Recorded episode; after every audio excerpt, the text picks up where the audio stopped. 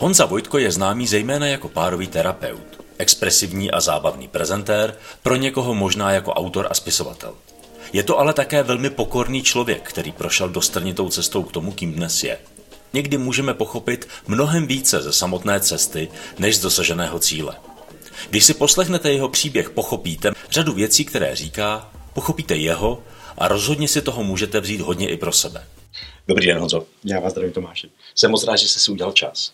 A my pokaždé začínáme stejně. Mm-hmm. Co byste dělal, kdybyste nedělal to, co děláte? Pravděpodobně bych tančil a zpíval. A to je něco, co si nesete jako od hmm. dětství, hmm. nebo je to ve vás? Nebo? Ne, je to ve mně. Já si myslím, že je to opravdu jako ve mně. A že tanec i zpěv, tak to se ví, že zpěvem se velmi odblokovávají emoce a pracuje se jako s emocema. A ta, tam, jak, já, já mám tam někde schovaný sluchátka a já jsem ten, který tančí, jako ve smyslu, že mm-hmm. rozčiluju i lidi v metru. Protože jako já se jako nepohybuju, a když jako je opravdu jako skvělá, mhm. skvělý song, tak já opravdu jako tančím, jako že mhm. opravdu, jako že fakt tančím a zpívám si do toho a byly doby, kdy dokonce jsem i ve své původní práci úplně, já jsem byl učený kuchařčíšník, když jsem pingloval v mm-hmm. Lázních Jachimov, tak tam byla jedna paní Němka, eh, dokonce si pamatuju, jak se jmenovala, Edith Jeske, která tam byla se svýma rodičema, byla to zpěvačka. Já jsem si vždycky během, během, během uh, obědů a večeří jsem si zpívala. To bylo v Radium Paláci v Jáchymovi, což má nádhernou akustiku. Mm-hmm. A já jsem opravdu jako vyřvával. Já nemám vůbec z divadelní nějakých dramaťáků, tak nějakou průpravu pěveckou mám, ale rozhodně nejsem profi zpěvák. Ale baví mě velmi zpívat a mám hodně hl- hlasitej, jako opravdu jako v volkách jako zařovat. A ona mě před maturitou, to je mocecký příběh, když jsem dělal maturitu, tak mě poslala dopis, kdy mě zvala do Německa a že jako, že na zpěv a že bych mohl tam někde bydlet u rok a já jsem se strašně vylekal a dodnes toho lituju, že jsem nešel. Mm-hmm. Ale díky tomu dopisu jsem udělal maturitu, protože jsem to nechal dát té paní učitelce uh, před u komise, že by mi mohla pomoct prostě s tím dopisem a kdy tam bylo jako, že po, jako, tak mi asi nechtěla zkazit kariéru, tak mi jako dala, protože ta, to, ta, to bylo strašný, ta maturita, já bych si teda nedal. Mm-hmm. Ale dali mi, to je jedno, ale asi bych tančil a zpíval. A co, co si teda nejradši zaspíváte? Já jsem Kubišová, já Matička Kubišová. Okay. To je moje opravdu jako bohyně. Takže já si zpívám, co můžu. Kdykoliv je mi špatně, mm. tak si jako opravdu jako zpívám. Jo. Nejsi blízko, je to hráz. A tak dále. A takový ty méně známý písně, než takový ty klasický prou, jako proudy nebo prostě songy a balady, tak takový ty méně známý, tak ty si jako jedu a nejenom že textově, ale i hlasově a, a vůbec jako pěvická tím projevem do ní jako velmi jako se projektuju. A jinak já hudebně jsem ze široka rozkročen, už jako velmi tvrdýho mm. nějakého, já nevím, jak se tomu jako jmenuje, ale jako System of Down, prostě ty mm. mám fakt jako mm. Serge Tangiana jako opravdu velmi rád, až po, a teď jedu teda velmi jako elektroniku a tak dále, takže zpívám si, co mě napadne, napadne, no, takže tak. A na co tancujete? Já na elektroniku. Já, jako, že, okay. jako já jsem vougista, to znamená, že takový jako s těma mm-hmm, rukama, jak tam Madonna objevila jste, jste, já no, jsem Post, jo, a, a, a, tak, tak, to jsem velmi, a i ty ruce mi tak hrajou, a já a dělal jsem dlouhá léta indický tanec, mm-hmm. takže jako katak se to jmenuje chrámový tanec, který tady učí Ivana Hesová se svojí dcerou Aneškou Heskovou, Hesovou, tak vlastně tanec tady vypráví příběh, jakože těma mhm. mudrama. A on je takovej, já mu říkám jako trošku buzní tanec, pardon, protože hodně, hodně, jak máte měkký ruce z toho, musíte, když vyprávíte ten příběh a, a tak dále, jste chvilku, chvilku párvatý a pak jste jako šiva, Aha. tak jako, tak musíte umět v obě, v obě ty polohy a, a tak dále a je to krásný. Takže, no to je moc hezký. No. No, tanec, tak hezký. A teď mě mrzí, že už, že už to nejde, protože ten tanec je tak strašně náročný. Mm-hmm na, na pozornost a velmi náročný na učení, že v, v těch milion věcích, co já teď jako dělám, tak já fakt nestíhám a opravdu to šlo. Řekl jsem si vědomně dobrý, tak to ani neskoušej. A taky jsem byl před asi čtyřma lety u svého mistra, uh, Sandip Malik se jmenuje, v Indii, kdy jsem opravdu jako zjistil, že moje hra na indický tanec v České republice opravdu je opravdu jako je to jenom hrou a že se opravdu znám velkýho kreténa, když mám tendenci jako tančit, když tam jste přímo v té kolebce a vidíte, jak tam malí děti prostě šestiletý tančej a jenda fouzatej, pupkatej, tam prostě se o něco snaží těma rukama, tak to byla opravdu velká škoda, tam se fakt probral a řekl jsem si, hele, jako krásný, jenom, jen jako... A není to škoda? Já, jako je, no. uh, kdybych nedělal to co, to, co dělám teď, tak si myslím, že bych samozřejmě v Kataku pokračoval. A dodnes, když zazní, a to jsem měl jako vodictví, jak zazněla indická hudba, ty tabla, tudum, to jako zazní, tak uh, já opravdu jako okamžitě fakt jako tančím a jsem jak v tranzu. Mě jako mm. zvuk tab, tab, tabel, tab, tab, tabla, prostě když hrajou tablo, ano, ano. jo, tak já jsem úplně jako od malička jsem to měl. Za Komančů, když byl takový ten seriál, uh, i britský, z Indie, takový ten prostě... Sandokan? Nebo... Ne, ne, ne, právě Sandokan, to, to ne, bych řekl Sandokan, ale jak se jmenuje, jo, prostě, je, a tam byla prostě indická princezna, nádherná ženská, takový ten britský, britský nějaký důstojník, který oni zamilovali a, a byla tam spousta Indie, do Indiana Jones a chrám zkázy, mm-hmm. jak tam je ta večeře, kdy tam žerou ty občí mozečky, tak před ním tam tančí, tančí indické ženy a, tam, a já prostě vždycky si pamatuju, jak jsem tam jako tou hlavou jsem se snažil to naučit od malička a tak dále. Takže tak bych dělal dál, ale dělám spoustu jiných věcí, které mě asi pravděpodobně vochlup naplňují víc než tohle. Co to je teda? Co vás jako na, nabíjí, protože tohle to vypadá, mm. že vás jako nabíjí. Mm-hmm. Jenže je tam ještě něco víc, mm-hmm. teda pravděpodobně. Co to je? Mm-hmm. Je to, a, a ví se to, na to těch výzkumů je opravdu velká mm-hmm. spousta, že ta hudba, ona přináší tomu mozku nějakou strukturu. Mm-hmm. Jakože on má nějaký začátek, konec, když jako je to nějaká eh, jako píseň, to znamená, že se do ní zpívá, není to jenom instrumentální, tak vlastně to má to nějaký verše, má to nějaký referen a zase mm-hmm. pak to má nějaký Jasně. další verše a tak dále. Že to má nějakou strukturu, ta hudba opravdu jako ladí, že to má nějaký rytmus mm-hmm. a tak dále. A on to velmi velmi pomáhá opravdu přemýšlení. No, to oslovuje přes ty sluchové věmy, to oslovuje určitý části nějaký jako mozku, který velmi pomáhají myslet. Já třeba, když píšu knížky, tak já musím mít hudbu. Nesmím mít čes, česky, protože ta slova mě odvádí pozornost. Eh, nemůže to být ani instrumentálka. Já tam mám normálně klasický, jako udělám si, mám na, mám na Spotify spolu nějaký svý oblíbený, který mi tam hrajou do toho a já tím jako píšu, protože nejenom, že to je, co se týká struktury, ale hlavně ono to pomáhá se soustředit. Mm-hmm jo, a, tak, a což e, my, rychlí lidé a, e, a tak dále, tak, e, tak já opravdu potřebuji, abych seděl, dokázal sedět hodinu, hodinu a půl, někde, když napíšu nějaký kus něčeho, tak mě to opravdu velmi, velmi jako pomáhá. Takže v tomhle, v tomhle to kouzlo, a hlavně ono to má vliv hudba, jako taková má vliv na tu abstraktní, na to abstraktní mm-hmm. myšlení, na abstraktně matematické myšlení, proto ty matematici mm-hmm. to milujou jo, a tak dále. Ale uh, zase jako nedá se to zobecňovat. Je spousta lidí, kteří muziku, ale jako matika není úplně. jasně, já jsem to úplně nechtěl do té teorie, to je jasně, to zajímavé. Jasně, jasně. Mě zajímá, jako vlastně, co tedy máte, co je víc než hudba. Jestli ji trošku švindlujete, tak jo. máte něco lepšího v té hudbě. Jako nebo, že... jako, nebo jako jste říkal, že tomu tanci se tolik nemůžete věnovat, hudbu teda jedete ano, tady to jedu, to a, ta, takže když ten tanec není, tak či, u čeho odpočíváte? Jo, u čeho odpočívám? Právě u psaných knížek a u posl... Jo, a ty, já to hudbu miluju kvůli tý, těm emocím. Já tam opravdu jako, já dokážu opravdu jako plakat u hudby, okay. Okay. dokážu se velmi smát, dokážu být velmi, jakože když objevím něco, co mě naprosto jako elektrifikuje, prostě elektrizuje, tak je jedno, jestli je to v jedno, ve dvě ráno, když mám jít spát, tak já se tam začnu jako trsat, tančit, zpívat, trošku chudák moje sousedka, já mám skvělou sousedku, kábinu, to je prostě boží baba, takže má, má kábinu, jako fakt úplně prostě skvělá. Jo, takže, eh, takže ta, ta pravděpodobně je velmi tolerantní, doufám, že i respektující, ale jako máme se fakt moc rádi, takže já se dokážu zpívat prostě ve tři ráno a, a, a zatančit na to a opravdu je to kvůli emocím. Já potřebuju, a v téhle práci mý profesi je to těžké, já potřebuji vydávat a umět vydávat, mít nějaký ventil, takže opravdu jako psaní knížek a zpěv a hudba jako taková, já bych bez ní asi pravděpodobně jako umřel, tak jako všichni. Jako ta hudba je opravdu jako naprosto jako základní věc, základní psychohygienická věc pro každého z nás a každý máme nějakou, takže jsou lidi, kteří mají rádi ticho, ale to ticho je určitý způsob jako hudby, vlastně je tam něco. My víme, že když se dělali ty výzkumy, sorry, že zase do té teorie, když se vymyslela taková ta, ta chamber, taková ta úplně jako totální ticho, kdy je tam fakt na 99,9x procent totální ticho, tak tam lidi vydrží opravdu pár vteřin, možná minut nějaký, nějaký rekord, ale jinak zešílíte, ten, ten, ten opravdu jako ten mozek to fakt jako potřebuje. A vím, že eh, když si dlouho nespívám, tak to má dokonce až jako psychosomatický projev. Že jsem strašně ve stresu a pak mě dojde po nějakým měsíci dvou dlouho si nespíval. A jak já bydlím na té hájovně, že se můžu vyřvávat na lesy, takže tam pak jako spustím, a, ale to pak jede. No. Tak to je hezký. hezký. Uh, takže uh, vlastně uh, já jsem ne, netušil, že kuchař číšník, no, že máte jako na tom, na, tom, na tom začátku. Já jsem jako, když jsem se připravoval, tak oni, oni, ty, oni ty anály o vás hovoří až později. No, jo, jo. Až andragogika a ty, jo, věci, jo, jo, a ty věci kolem tady, tady toho. To se vám nějak do života jako pro, propisuje? Jako vaříte nebo něco takového? Jasně, ježiš, jasně. Jo. Jako vařím si pro sebe. Ano. Já jsem, ten, ten obor je divný, jako kuchař číšní. Mm-hmm. Když si pak někdy jako volíte, jestli budete spíš kuchař nebo spíš číšní. Mm-hmm. Mě teda, a to je zajímavá věc, protože já jsem byl hrozně divný dítě, že jakože můj otec trenér fotbalu, ale jen tančil, zpíval, hrál divadlo. Takže jako v, velký průser, jako opravdu jako velký průser.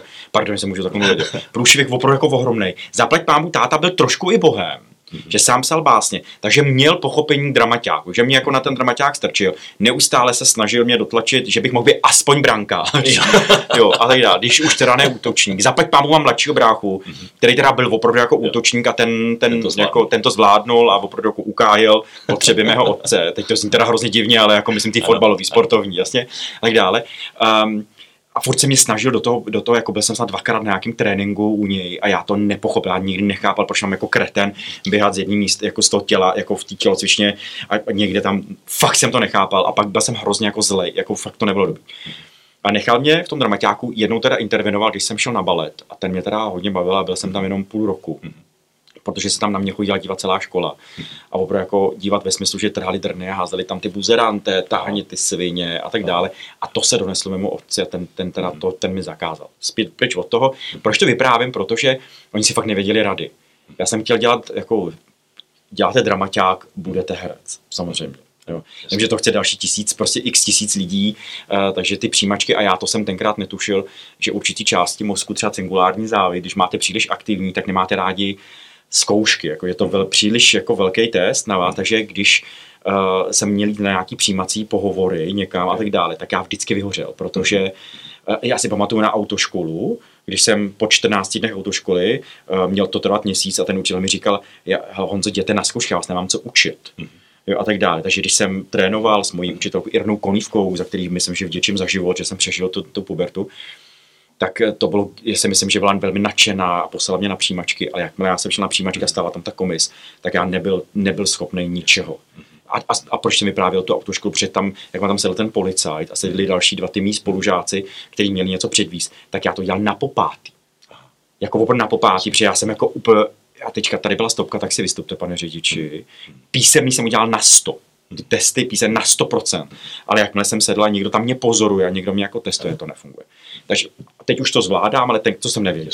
Proč to říkám? Takže prostě drama, teda konzervatoř nevyšla a co s tebou teda Honzo, tak co si pamatuju, jak ten táta seděl v té kuchyni u nás, co se všechno řešilo v kuchyni u nás, ty panelák, typický panelákový komunistický kuchyni, jo, prostě u Makartový, tam sedí a podívá se na mě, říká, tak co, hele, půjdeš na kuchaře, protože prostě budeš už rádla a v teple.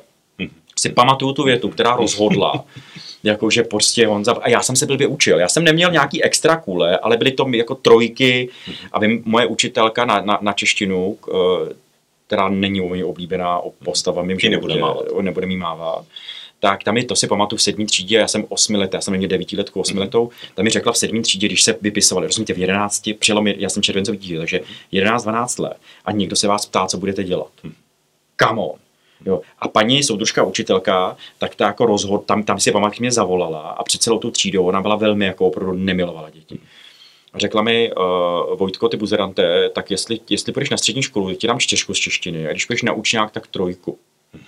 A voilà, a když si spojíte, ne, neví, a tak prostě najednou mě strčili jako na učňák, a, a vlastně já jsem se tam ocit, e, samé jedničky jsem najednou měl, protože e, jako z té školy, kde vás jako fakt šikanujou a pro jako celých kompletních 8 let, tak najednou jste tam mezi jinými lidmi můžete začít prostě na novo. E, a, a vlastně najednou mi to hrozně šlo. Jo, a já jsem najednou prostě, a dokonce si pamatuju ten, ten, tu první vysvědčení, jak jsem si počkal, jsem šel na tu, první, první vysvědčení jsem dostal samý jedničky vyznamenání na učňáku, ale i vyznamenání. Pro mě naprosto nový zážitek. A já si pamatuju, jak jsem šel do té zpátky na tu základní školu a chtěl jsem se na tu soudružku učitelku počkat, abych jí to vysvědčení ukázal. Zmizela, asi věděla, že se nepočká pár lidí. Pocem, jo. A tak dále. Ale, ale vlastně, uh, tak, kam tím mířím? Učňák, ale nikdy jsem nechtěl vařit, protože jak jsem mě platili jako lázně Jáchymov a platíte tam, jako vaříte tam pro x set až několik, jako až tisíc lidí. Takže děláte tu svíčku v těch ohromných kotlech. No rozhodně to není jako šéf kuchař, nebo že by vás někdo připravil. A hlavně kuchaři, moje zkušenost je, že to nejsou úplně milí lidi. Jestli se říká, že je někdo zprostý jako dlaždič, mhm. tak rozhodně ať jde někdy do kuchyně. Zprostý jako kuchař. Jako kuchař. Ale jako opravdu to bylo příšerný. A v té kuchyni, co si pamatuju já, v těch Jáchymově jsem dělal běhounek, se to jmenovalo, prostě vlázní dodnes tam stojí, uh, že ta šikana pokračovala. Jo, že ta šikana pokračovala, já s tím buzerantem pracovat nebudu, ty vole, co to je za týpka, co je to za kluka, jo, že se tam s váma opravdu jakože fakt jako, jako svonoucí, prostě jako neuvěřitelně jako baví. A, a, a, vlastně to fakt byl velmi jako hostilní prostředí, jako opravdu jako velmi nepřátelský. A zase. A zase, zase, jako pro, po, už po XT, jako zase, říká, tak tady já fakt jako nebudu. Uh, a, a říkal jsem si, dobrý, umím to s lidma, takže půjdu dělat pingla. Takže pak jsem po vyučení jsem šel do jiného lázeňského domu Radium Palác a to už jsem povídal a tam se až začal jsem dělat pingla a to mi velmi šlo. Jasně. Jakože opravdu komunikace s lidma a tak dále. A pak jsem potkal jednu úžasnou paní, lázeňačku, Milena Vaňková, to jmenovat můžem. Uh, a ta dělala jogu, mě bylo tenkrát čestvých jako 18, a ta dělala jogu a vzala mě na vejlet, jakože vždycky mezi, mezi obědem a večeří byla nějaký, prostě nějaký 3-4 hodiny pauza, takže jsem se tam musel mohl procházet, že mě vzala do těch jáchmovských lesů. A za, ta se mě zeptala, to byla, to byla úžasná, zeptala se mě, Honza, to chceš celý život nosit jídla? Že ono jako v lázních to není ani o, o, o profesionálním čišniče, to fakt máte táce, kde máte prostě 80 jídel, takže jako jídlo nož a rozdáváte tam a ještě jako jsou to diety. Kdo má dvojku, kdo má čtyřku, kdo je tady devítka, to je cukr, to si pamatuju, cukraři, jako, jako cukrovkáři devítka, vždycky nám loudili ty, ty, ty, ty, ty, ty, ty, ty dezerty, po nás loudili, dostali jabko vždycky. Vždycky nám hláli, ne, já mám dvojku, nevíte devítka, ne, ne, ne, já mám teďka dvojku. To je žlučníková dieta, to si pamatuju. No i dále. A, a velmi do mě zasela jako přemýšlení, že ne, protože jako tenkrát žijete, všichni vám říkají, že nebudete studijní, že nejste studijní typ. A všichni vám to jako říkají.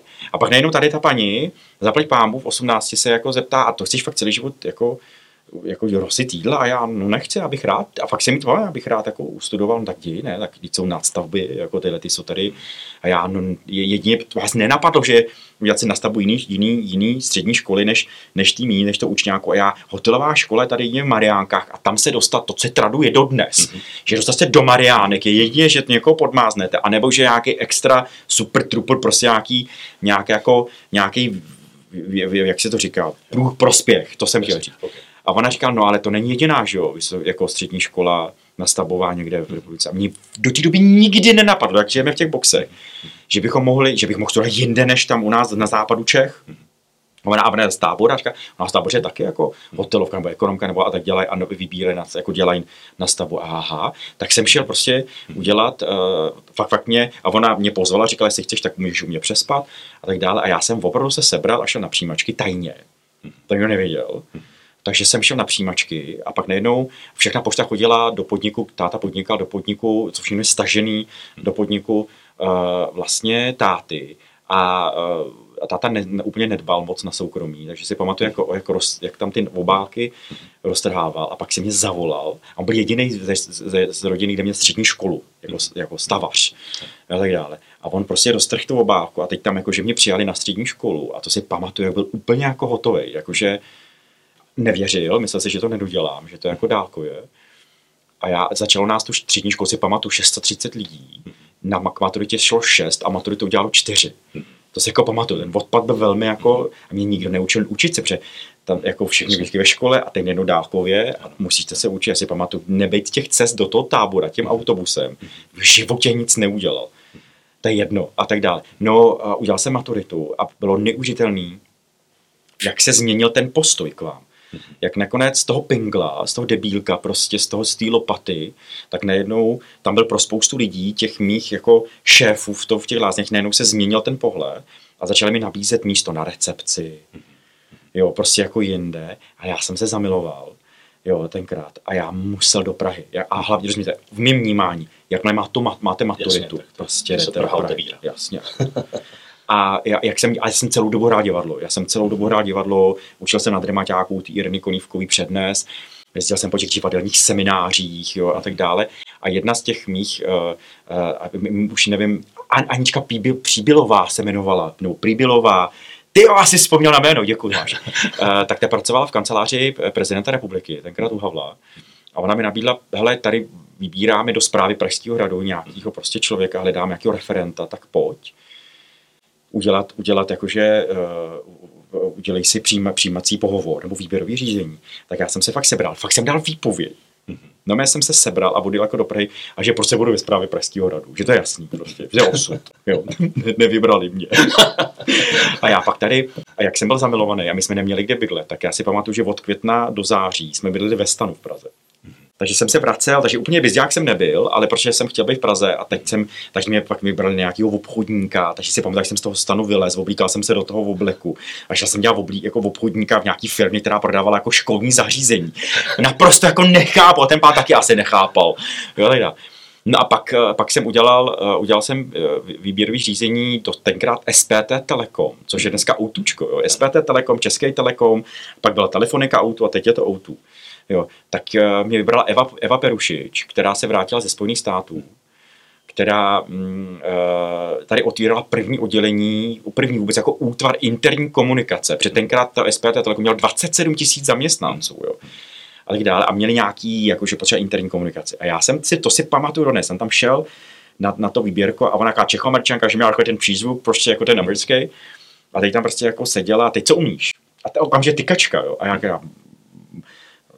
trošku jsem se snažil upozadit jako pinglování a říkat, no, dramaťák a divadlo, jo, to mě zajímá, to mě zajímá, tak povídej, o tom je, a, a že komunikace, takže můžu mluvit s lidma, jo, to určitě, samozřejmě, už, já, jo, prosím vás, jo, a tak dále. A tak jsem mi tam něco povídal, vůbec se neptala na žádné znalosti, dovednosti, Uh, a pak říká, hele, já teď to místo nemám úplně, ale jakože pro tebe něco, a najdem něco, co se mi líbí, něco pro tebe najdem, tak zkus volat. Jo, a takhle jako mluvila, že pro mě zkus volat, jako nebylo jednou za měsíc, já volal denně.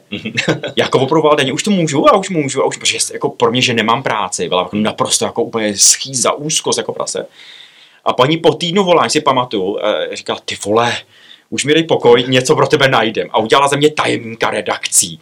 A já najednou vstoupil do velkého prostě jako světa, jako korporátního, Všichni mě tam učili, potkal jsem tam skvělou prostě Ivanu Benešovou. A to byla paní osoba, která se mi zeptala, jestli nechceš vysokou. A já vysoká pro nás byl no-go, jako v životě. Nikdo v, jako v rodině nemá vysokou školu. Jo.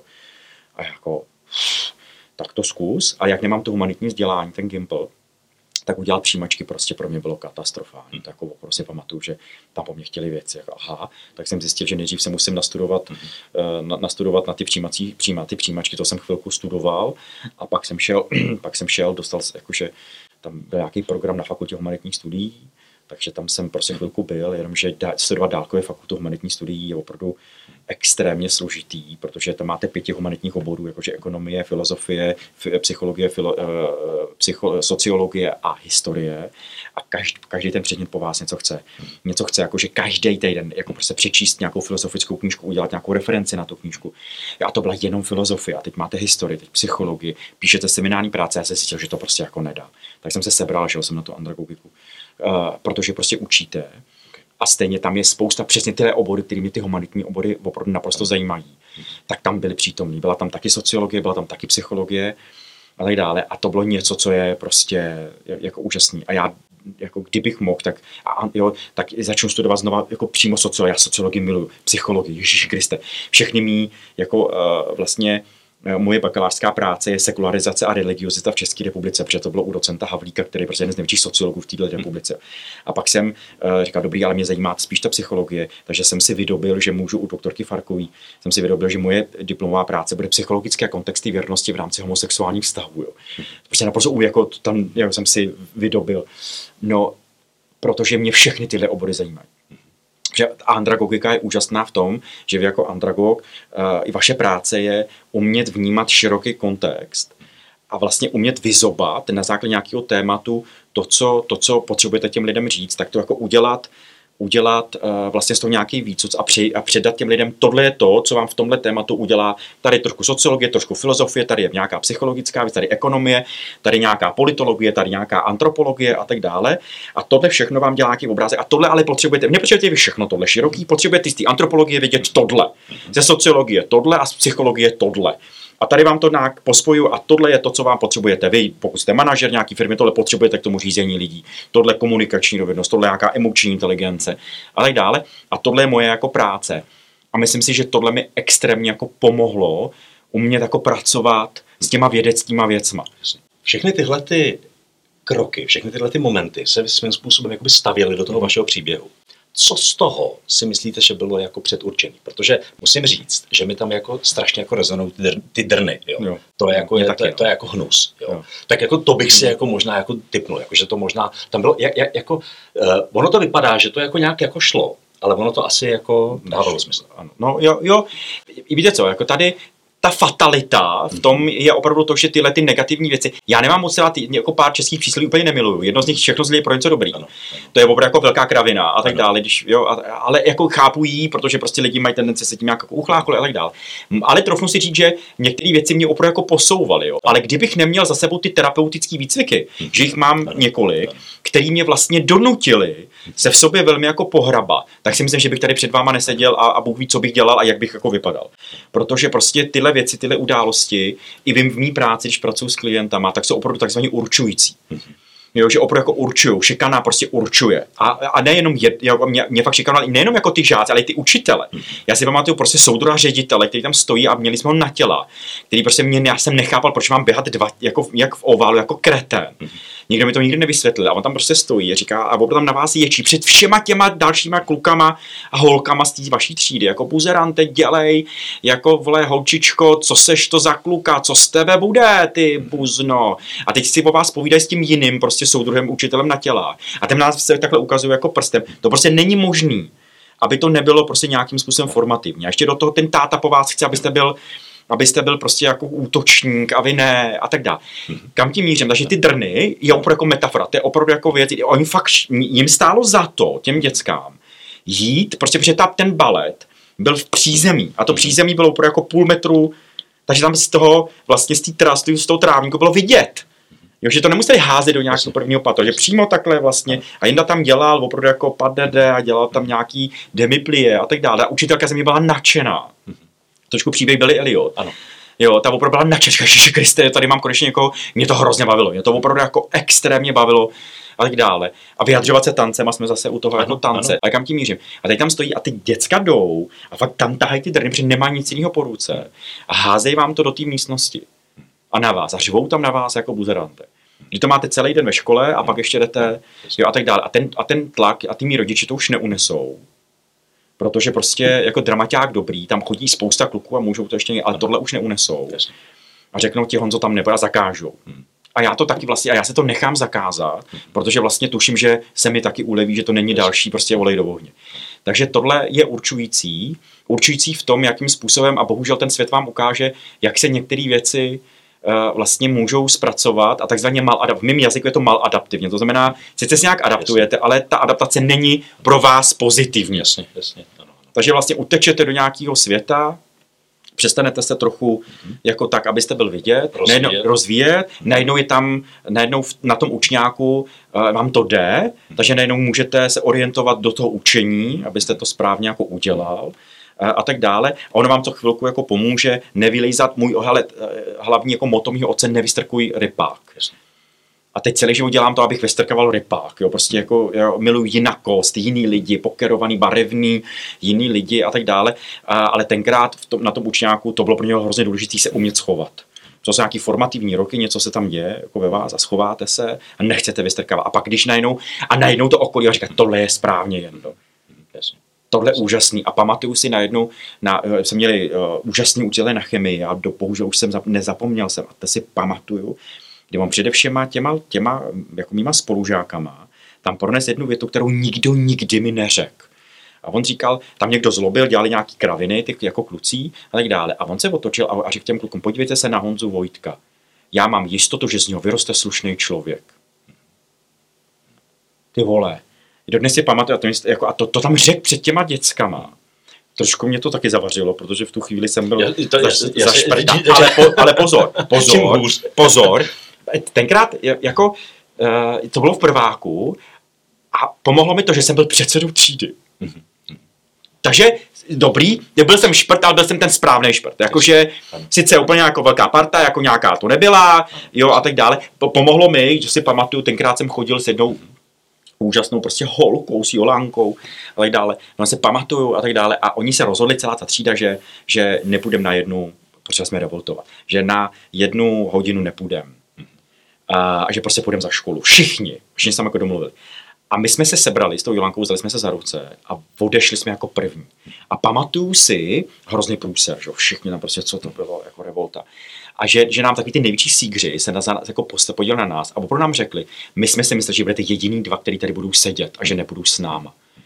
A kdybyste vy nešli, tak my jsme taky nešli. A to si pamatuju jenom tu sílu toho, co to jako dělá. A jak to jako funguje, to si dodnes jako pamatuju. A hrozně mi to pomohlo, že nejsem hovátko kvíte, za, jako za toho šprta, že dokážu cítit to jako partu, ale že, to, že, že nejenom mi to ukázalo nějakou jinou cestu. A bylo to pro mě taky, bylo to velmi formativní.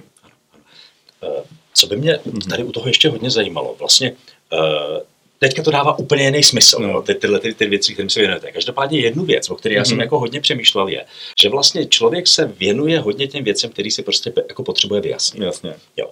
A mě by teďka zajímalo, mm-hmm. jestli vy se těm vztahům věnujete, protože to chcete pochopit, chcete svět napravit, chcete to světu vrátit, nebo proč? Chcete, mm-hmm. chcete jako vědět, proč to je, proč, ten, proč se ty lidi chovají jak kreténi, anebo jak, někdy, vy tom, někdy.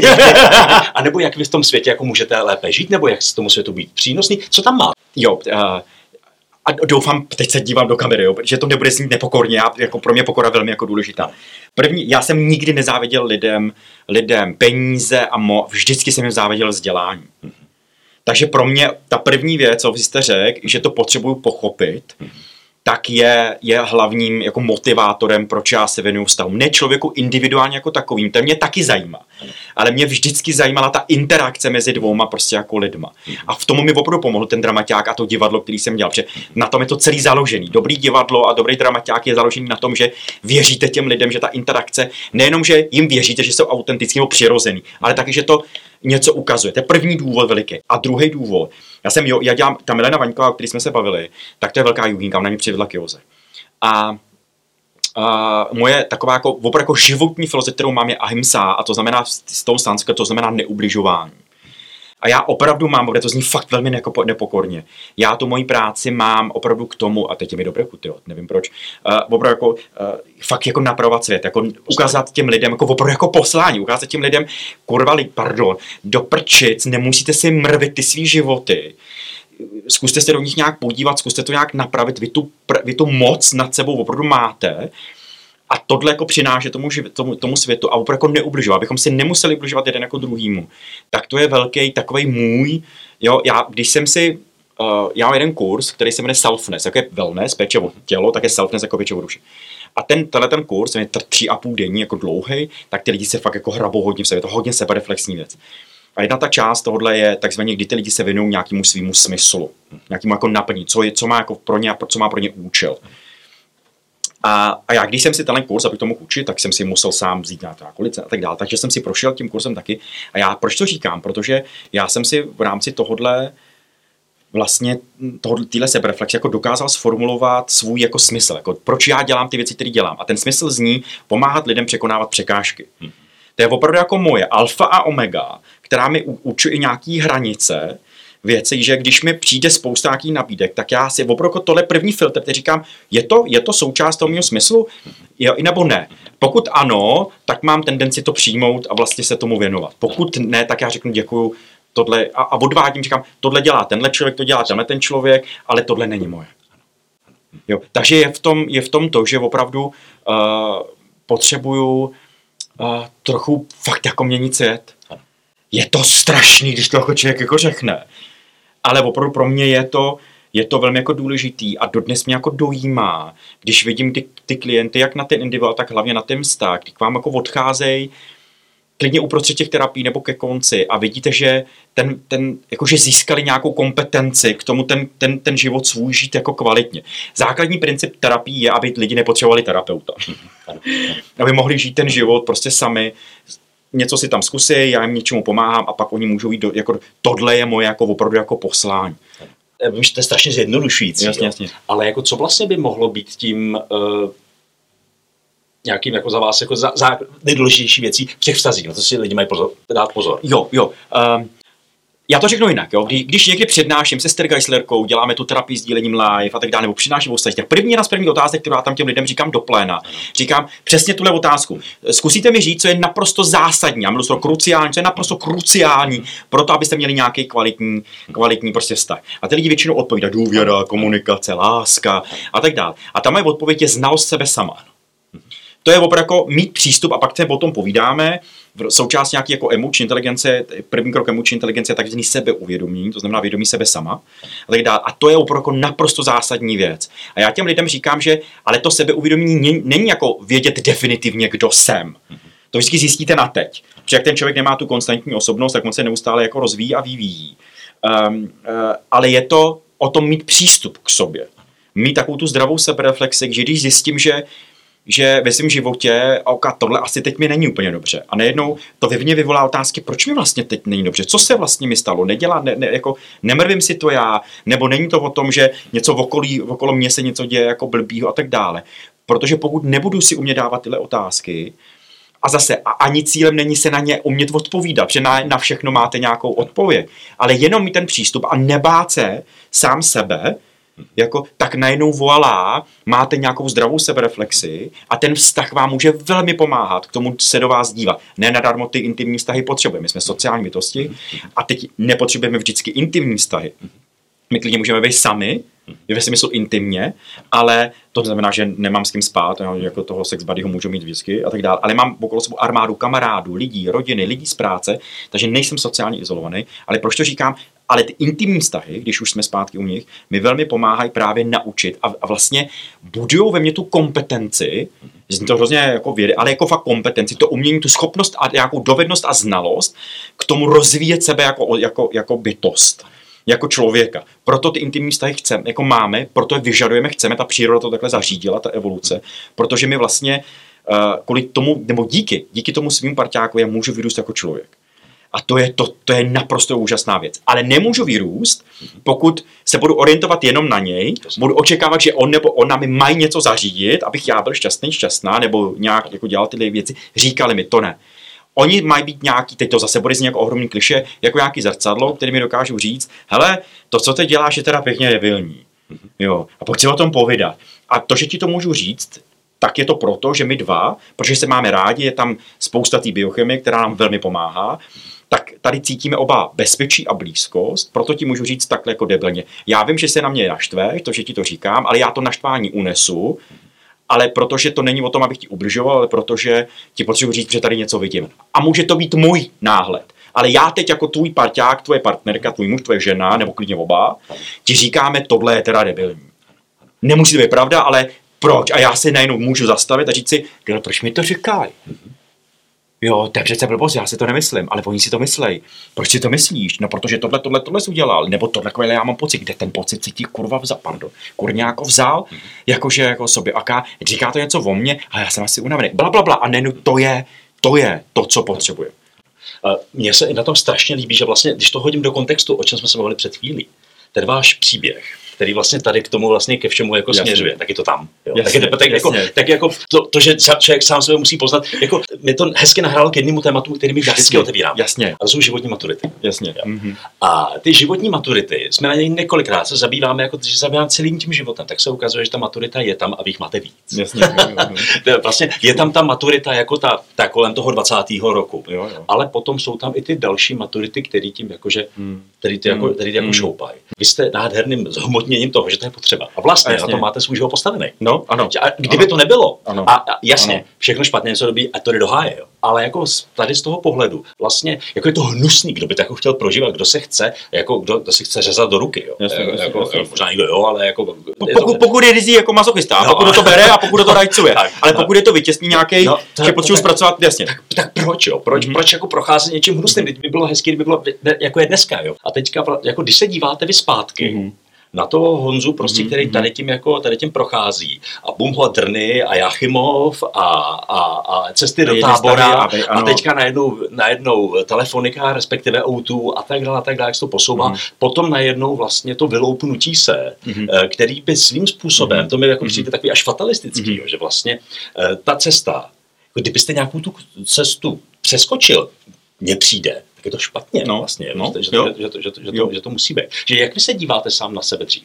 Uh, teď už velmi smířlivě, smířli, smířlivěji, ale hlavně teď už opravdu i v tom, že ono to opravdu asi takhle mohlo být. Možná by uh, jak nějaká multiverse, nějaká prostě spousta mm-hmm. možná v jiném vesmíru ten Jenda šel prostě jinudy uh, a já vlastně, když mluvím o sobě jako o Jendovi, tak mluvím o tom imaginárním, uh, imaginárním člověku, který se nestal. Jo, když mluvím o sobě, tak mluvím o Honzovi. Vždycky. Ale Jenda je nějaký týpek, který šel, nejel do tábora a šel dělat prostě třeba do Mariánek. Zkusil to, to, to, to nedošlo, nedopadlo a začal dělat pingla a začal třeba chlastat. Jo, a tak dále. Prostě spoustu dalších jakože věcí a tak dále. Tak uh, ty životní maturity prostě se stanou. To, to, to, to nádherně říkáte, Tomáši, že opravdu prostě se stanou. A buď ty, buď ty životní maturity se vám stanou a nějaký odži, odžijete, ale pak je velmi rychle jako zapomenete, a necháte se sformovat, a nebo si nejenom všímáte, ano, že ty maturity se prostě stanou, ale pak s nima vědomě můžete nějak pracovat. A to je právě ta kompetence toho sebeuvědomění. Toho, že vlastně ano, mě se teď děje něco, nad čím nemám kontrolu, je to, jako to se prostě stane, protože to je výsledek nějakých věcí, nějakého života, něčeho, ale teď já se z toho, a teď to bude zase jako strašný kliše, opravdu jako můžu poučit a můžu to i nějakým způsobem využít. Platí jedno pravidlo a v té terapii je nějaký prokletí že za všechno můžou rodiče, jo, je, je, je klasická psychoanalýza. A my už dneska víme, že to je blbost, že ty prostě rodiče, já to řeknu jinak, to, že jsem měl prokletý dětství, neznamená, že musím prokletou dospělost. Ty rodiče nemůžou nezraňovat. Vždycky si něco odnesou. I když, i když si říkám ne, já jsem měl skvělou mámu, skvělýho tátu, prostě to je super, tak i přesto, že byli skvělí, tak mi něco prostě, něco v té hlavě udělali. A tak dále. A nebo mi udělali něco hodně, že to může být až jako traumatický ale to neznamená, určitý části našeho mozku nebo vůbec naše psyché má takzvanou jako sebeaktualizační jako princip, že když vidím, že mi něco nefunguje, že tam je něco jako blbýho, tak spustí tu nápravu, právě tyhle adaptivní věci. A to je právě to, že ty maturity nás tohle učej. Oni nám dávají vlastně šanci říct si dobrý, tak tohle bylo k posrání, pardon, to řík, pardon, mm-hmm. jo, že tohle fakt bylo jako k posrání, tohle prostě, tohle nedá se vydržet. A buď se z toho můžu posrat, mm-hmm.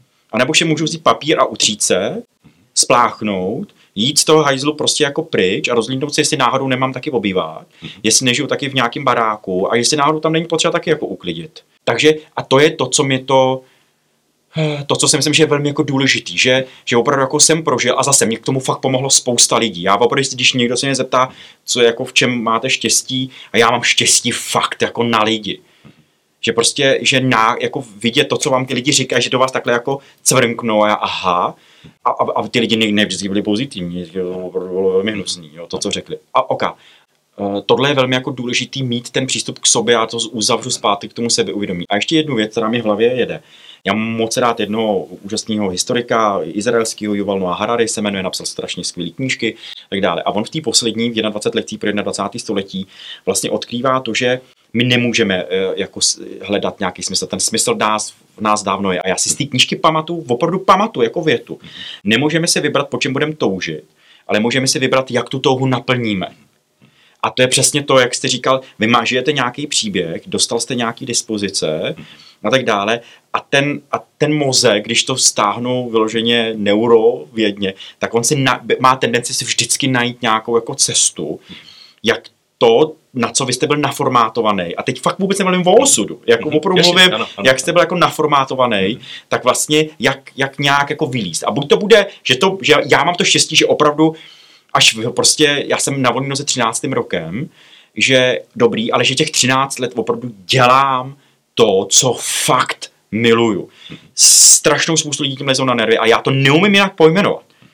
Já opravdu jako zbožňuju svoji práci všechny ty tři nohy a tak dále. Ne všechno tam zbožňuju. Musím dělat spoustu věcí, které mě strašně rozčilují, ale jsou s tou součástí, ale jak je ten smysl, tak vím, proč je dělám. A zbavuje mě to toho, Ježíš, co je zase bude neděle, jo, té nedělní deprese, pondělí, to bude, jo. Ale já, tohle mě to jako zbavuje a, a líbí se mi to ukazovat těm lidem. Líbí se mi to, že můžete mít rádi to, co děláte. A kam tím mířím? A když to není v práci, tak to najednou ty lidi můžou dělat doma, že najednou začnou stavět letadla, začnou čumět na vlaky a, a, a začnou cestovat a dělat a tak dále, tak aspoň v tom soukromí. Velmi krutý život je, když ten svůj smysl nedokážete, nedokážete objevit ani v práci, ani v soukromí a žijete takový ten život v těch čtyřech milnicích, jako že Vánoce, Velikonoce, narození dovolená, Vánoce, Velikonoce, narození dovolená, Vánoce, a, a, a, mezi tím jenom vyplňujete nějaký jako čas Pak je ještě další jako sorta lidí, který, uh, a tím říkám já hledači, jsou ty lidi zoufalí, kteří furt jako říkají, všichni mi říkají, že mám nějaký smysl. Mm-hmm. Jo, já to furt hledám, hledám a nic to jako nemám. A, a pak oni ukazují, že u nich, tak je to buddhistický, že ta cesta je cíl. Jasně. Že pro, tě, pro ně to hledání je smysluplný, že, že oni jsou to ty lidi, ty pionýři, teď v tom původním smyslu, že oni opravdu jako chvilku mají ukázat, že tohle teď mě zajímá. Jo, a pak mě zase začne zajímat něco jako jiného. A že to je v pořádku, že i v tomhle může být ten smysl. Že to není teď musím objevit let na rakovinu, jo, a tak dále, a teď to budu dělat celý život. Ne, že je naprosto v pořádku být hledač. A že říct si dobrý, tak chvilku je pro mě smysluplný tohle. A pak tam neznamená to ne, že, ne, že, že jste schizofrenik nebo že máte ADHD. Ne, je to jenom něco, že tohle ten váš mozek potřebuje, tohle je to naplnění. Že jste rádi lidi, kteří rádi hledají, rádi objevují, až se prostě exploruje, prostě jako, jako objevovatelé a to je úžasný smysl. Ukažte tím lidem, hej, dva měsíce jsem byl v Tajsku a dělal jsem tam surfaře nebo prostě někdy jako na Bali. A pak jsem zjistil, že ne, tak jsem se vrátil zpátky, chvilku dělám IT. To je super, pokud vidět tyhle lidi a nechat se inspirovat, že to funguje a že to dělají v nějaké kvalitě, je parádní věc. Vy jste úspěšný, vám se velmi daří hmm. ve, spoustě, ve, spou, ve spoustě věcí. Děláte práci, která vás, která vás naplňuje. Uh, drny uh, na vás už v žádném případě nelítají. Uh, působíte, že jste se spoustou věcí jako v pohodě, jako, nebo srovnaný, nebo znáte, jasně, nebo víte, jasně. aspoň víte, kde jsou schovaní bubáci a tak dále. Co vám pomáhá si udržet nějakou pokoru? Uh, ta yoga. Mm-hmm. Uh, a, a opravdu jako ta práce, kterou dělám ty lidi, ty příběhy těch jako lidí, jako pro mě ty drny, co mi spust, jako spustili, a to je velký pro mě spouště nespravedlnost. Jakmile opravdu někde fakt někdo někomu ubližuje a já nemám jako nemám problém, jako chápu lidi, že lžou a tak dále, ale jakmile někdo někoho osočí, uh, nesprávě, nesprávě, tak já se okamžitě musím jako vozovat. Jako opravdu to nejde a, a dělám to debilně, jo, jako, že opravdu jako křičím, ječím, rozhodně nejsem diplomatický a není to nic, co by jako opravdu bylo jako fajn a tak dále. Proč to říkám? Protože vlastně ty drny ve mně taky zanechaly nějakou jakože stopu a ta pokora je opravdu v to, že ta yoga vás přivádí k nějaký jako transcendenci. Já třeba, když jako o tom taky někde mluvím, tak říkám lidem, helejte, pro mě nějaká otázka víry, je to součást nějaký spirituální inteligence člověka, je velmi jako veliká. Jako opravdu já se dodnes hrabu v tom, jestli nějaký pámbu a proč ten pámbu a jestli jo a jestli je to rizí jako, jako opravdu jenom fyzika, nějaký velký třesk a tak dále. Takže od Hawkinga lítám přes filozofii až opravdu velmi hluboký nějaký te- texty jako náboženský a tak dále. Vždycky mě fascinovala jako religiozita a spiritualita a tak dále.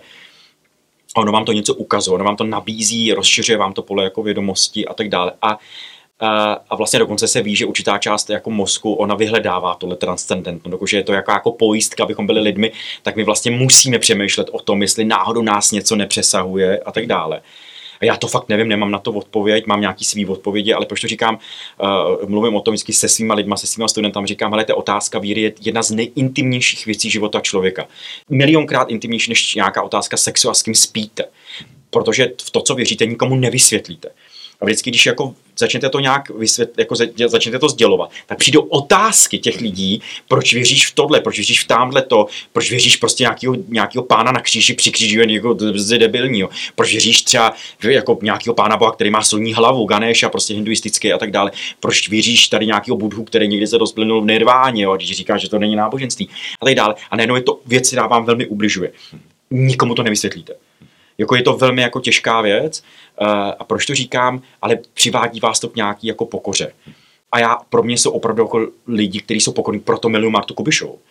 Ta prostě dokázala se sebrat a prostě najednou měla nějaký hodnoty, má nějaký, prostě vnímá nějaký smysl. A radši si nechala zničit prostě kariéru, než aby za každou cenu zpívala. Pro mě je důležitější rodina, mít dceru, mít děti a tak dále, ten její životní příběh taky známe a tak dále. Tohle je něco, kde vám ukazuje, tohle je pro mě pokorný, protože Eh, ale tohle mě pomáhá jako opravdu pracovat s tou mojí pokorou. Jakmile, víte co, my, myslím si, že v mý práci, v jakýkoliv teda jiný, ale když budu to sám na sebe, jakmile začnu mít ten rypák nahoru, uh, a budu si říkat, jak jsem úspěšný a jak jako, jo, a, a tak, jo, tak, tak já fakt jsem skončil, protože vy víte, že a nejen spousta profesí je na té autenticitě založena. Mm Jo, a já a myslím si, že i tohle je, že nemám problém mluvit o lidech o tom, jak někdo šikanoval, že to prostě bylo jako těžké, že to něco jako dělalo, že táta chlastála a že dělal fakt strašné věci jako v svém životě. Jo, a nejenom, že to pomáhá pro ty jako terapie pomáhá to pro těch, na těch přednáškách, když tohle začnete říkat, tak nebo ty lidi, aha, takže já můžu dělat něco s tím, že někdo přes, ten, přes tu naraci, přes ten můj příběh, takže vám moc děkuju, že se tady o tom můžeme povědat. Jo.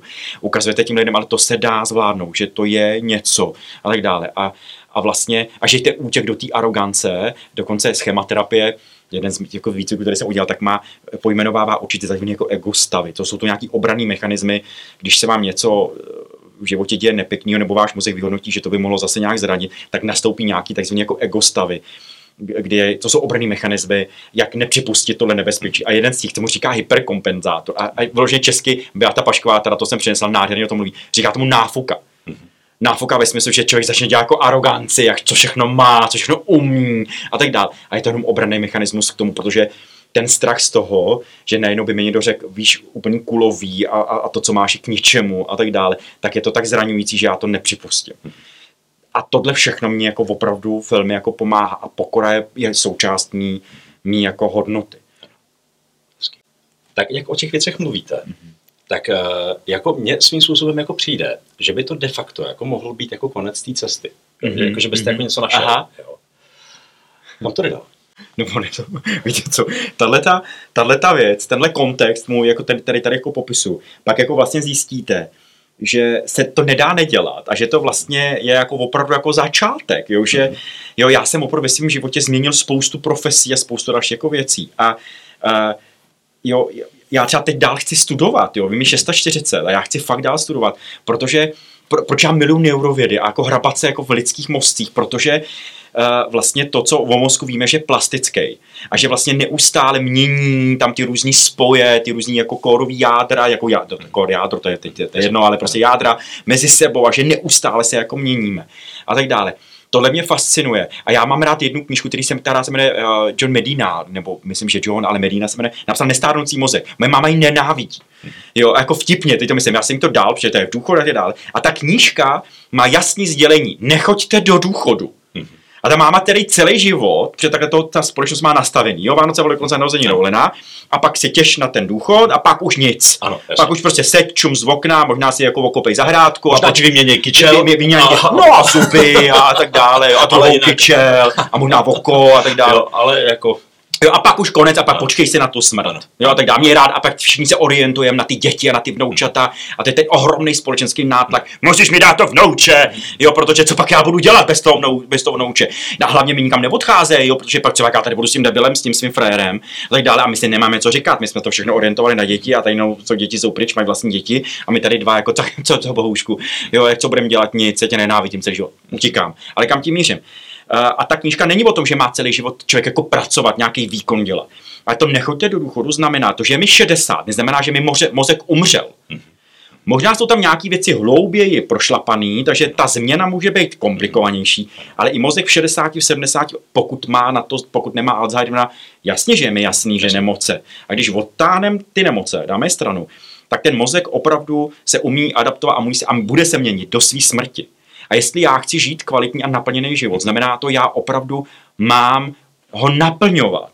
Takže já příběhem jiných prostě jsem učil v domě pečovatelskou službou, jakože důchodáku a emoční inteligence, přesně o těle věcech jsme se bavili, a tam všichni vám říkají, co má to, to povídáš, starý psa novým kocku naučí, bla, bla, bla, tyhle věci. A byly tam dvě paní, které celý život žili životy trochu svých mužů. Ty muži už umřeli a oni chtěli, oni chtěli učit. A sebrali se a začali studovat pedagogiku. Ne žádná univerzita třetího věku, ale udělali si bakaláře. Jedna to nedodělala, protože nemoce, a druhá ano. A osupluje teď, chodí suplovat. Rozumíte mi, pokud já už nemusím pracovat, protože ten stát už mi dodává nějaký peníze za tu moji práci, za ty daně, které já jsem mu tam odváděl, tak můžu ale cestovat, můžu číst, můžu se učit nové jazyky, můžu pomáhat jiným lidem, můžu dělat mentorovat, můžu začít suplovat prostě někde jako ve školách já nevím cokoliv jiného. Ten mozek to opravdu všechno jako umí. A pak najednou zjistíte, že ta moje životní naplněnost, to, že dělám nějaké věci, které mě naplňují, mi pomáhají fyziologicky. Ta psychosomatická velmi jako, psychosomatika opravdu jako funguje. Mám daleko lepší imunitní systém. Ty moje nemoci najednou kardiovaskulární věci, které jasně struchnělý tepny a tak dále, ale najednou je tam spousta jako hormonů, které mě pomáhají napravovat to mý tělo. To znamená, mi prodlužují život a na to je mnoho výzkumu, tohle není žádný kuc, to, kec, tohle není žádný blub, který si teď vymýšlí, Vojtko, teď vám to tahá do hlavy. Tohle všechno je na tom milion velmi tvrdých vědeckých výzkumů, který prokazují tohle jako souvislost. A dokonce uh, vlastně my víme, že ty lidi, kteří mají ten střední věk, mají těch 50 a víc a tak dále, tak najednou zjišťují, že nejsou odpadem té společnosti, protože najednou už, jo, tak ty korporace nám udělali to, že do těch 50 dobrý, protože výkon, ano ale pak už ne, pak už nejenom, že člověk už fyziologicky nějak úplně nezvládá, ale najednou už má ty vzorce a furt jako jede dokola a už nejenom a ty společnosti pořád pořád inovovat a tak dále tak uh, najednou můžou být, ne, vlastně oni jsou extrémním přínosem tý, pro té společnost, protože najednou ukazují v těch 50 letech, ukazují těm mladým, tohle všechno, nějaký život žijete. Já mám nějakou zkušenost a to, co já ti povídám a to, co já ti říkám, je přes nějakou moji zkušenost. Takže ano, měnit se dá, měnit se dá práce, měnit, měnit se dají lidi, já ti ukážu, jak se rozchází, jak se rozchází zdravě jo a tak dále, že jo a tak dále, ukážu ti, jak si můžeme něčeho najednou, chceš tohle vyzkoušet, jak se seber a jo, jak, jak se vydělávají peníze, jak se prostě staví barák. A teď je to nějaký, a teď nemyslím takový to poučování, to školmecí, ale já na základě mýho příběhu, mýho nějakého životního příběhu, můžu být velmi nejenom ku pomoci, ale dodávám té společnosti to, co ta společnost dala mě. A nejenom je tam přesně to, čemu se říká sociální inteligence a to, co z toho makrosociálního hlediska my všichni opravdu jako potřebujeme. Neukazovat prstem, ty jsou debilní, tyhle ty já nepotřebuju, protože už jsou moc starý a mají svý nějaký libůstky a už nějaký svý vzorce a jdou jako do háje naberem ty nový, který sice ty zkušenosti nemají, ale budeme znova objevovat Ameriku. Ne. Já potřebuju ukazovat těm lidem, že i ve svých 640, 50, 55, 65 můžu pořád nějak vypadat, protože to tělo pak nějak vypadá. Mm-hmm. Jako vypadá jinak, i když můžete mít pupík a tak dále, ale i v té šedi může být krása, jo, a tak dále. A můžete ukazovat lidem, že, že, že opravdu se dá ten život jako užít, jako odžít, a ne odžít jako přežít, ale opravdu já se z něho můžu velmi nejenom jako a teď to fakt bude z nich hrozně poučit, ale můžu to vytěžit, můžu to využít a já ti tady ukážu, jak se to dělá. Ukážu ti přeze mě tu kompetenci, kterou chvilku potřebuješ. Takže je to zase přirozený. No a je to součástí, je to jako součástí života člověka a my vlastně velmi nepřirozeně to jako odpoutáváme a, odstřiháváme, protože ukazujeme lidi, lidem, tohle je teď jako dobrý, protože tohle to nám přináší nejvíc peněz, přináší to nejvíc jako slasti, protože my jsme teď společnost orientovaná na slast, díky těm, nebo hlaj díky, ale kvůli sociálním sítím a tak dále a vůbec tomu všem včel těm rychlým věcem, tak děláme, máme velmi rychlý přístup ke slasti. My se dokážeme šlehnout do té žily jako cokoliv, jako nemáme sex, jdete na chat, jdete na jako mobilní apku, do pěti minut někdo stojí, je slčený a už prostě jako, jako máte kojtus jo, a tak dále. Máte hlad, vyberete si milion, ani ne tak jídla, ale těch produktů, protože ty jsou v to je jedno, ale dodáváte tomu tělu neuvěřitelné množství, opravdu neustálý konstantní slasti. Tím pádem ale budete chtít nevidět, selektivně si budete vybírat ty lidi, kteří vám přinášejí trochu bolesti. Řeknou, hele bacha, ta slast jednou skončí to tělo v rámci jeho homeostáze bude vyrovnávání. Jo, uh, Annie Lampke jako o tom krásně mluví, jo, říká mnoho slasti, mnoho bolesti. Mm-hmm. Že ta slast vyvolá nějaký, jako ten mozek pak ty receptory, který na ten dopamin reagují, tak on je zlikviduje a tím, že je zlikvidovat, tak přijde strašná bolest, protože ty věci, které děláš běžně, najednou nebudou fungovat. A musí být ještě větší. A kam tím mířím? A nejenom tady jsou nějaký lidi, kteří vám nastavují zrcadlo a říkáš, hele, dle mý zkušenosti, to, co teď děláš, no, není ono, může přijít tohle. A dle mý zkušenosti to, že utíkáš do, toho, do, do, do těch sociálních sítích, je útěk. Možná se ti něco v životě stalo. Nechceš se do toho podívat? Nechci, ty vole. Jako, žádný traumata, žádný, že mě máma o mě pálila cigarety a tak dále. To já nechci, já jsem rád, že jsem na to zapomněl. No jo, ale to, že tě ta máma jako pálila, tak tě formovalo a, a pokud předtím budeš utíkat, tak si to, já miluji, je dneska to ale Junga, který říká, že pokud v sobě nespracujeme svoje traumata, své zranění, tak to potom budeme potkávat ve svém životě jako osud. A bude se nám to neustále opakovat, protože ten mozek na té nevědomí úrovni si bude neustále vyhledávat ty věci, který, který bude potřeba odžít. Na tom je celá ta psychologie založená. A já pokud já se nepotkám a nebudu mít tu kompetenci, k tomu se umět potkat a umět si pobole, po, po, jako pobrečet a, a ne, neunesu tu bolest. To je to, my jsme přestali unášet bolest. Jo, protože máme pocit, že ta bolest je, je špatně, protože všichni nám říkají, všichni ty úžasní herci v těch filmech, všichni nám říkají, no a ty lidi, ty, ty lídři, jo, lídři nám říkají, ne, bolest je špatně, musíš, když budeš hodně plánovat, tak všechno bude skvělé. A tak dále. A je strašně důležité ukazovat, ne, součástí života člověka je i bolest. Jasně, že je blbá, že nás nemá to bolest, ale my pojď si povídat, jak s tou bolestí pracovat. Jo, a tak dále. Tohle je hrozně, ne, ne, ne hrozně, to je naprosto jako zásadní věc a my o to fakt jako přicházíme. Já si myslím, že to máme teďka Mesič závěr. Jo.